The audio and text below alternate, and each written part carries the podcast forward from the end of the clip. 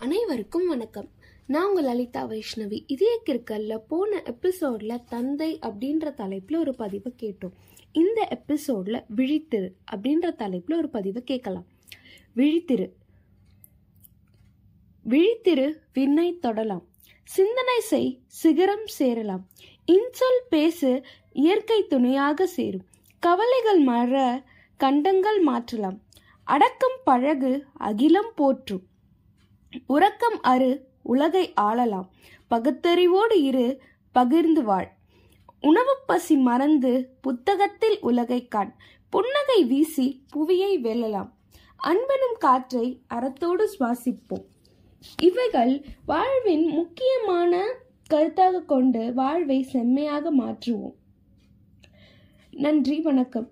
இந்த எபிசோடில் விழித்திரு அப்படின்ற தலைப்பில் ஒரு பதிவு கேட்டோம். மீண்டும் மற்றொரு எபிசோடில் சந்திக்கும் நான் உங்கள் லலிதா வைஷ்ணவி. உங்களோட கமெண்ட்ஸை என்னோட ஃபேஸ்புக் பிளாக் பேஜ் இதே கிற்கல்லையும் இன்ஸ்டாகிராம் இதே கிற்கல் பேஜ்லையும் ஷேர் பண்ணுங்கள் தொடர்ந்து சப்போர்ட் பண்ணுங்கள் நன்றி. வணக்கம்.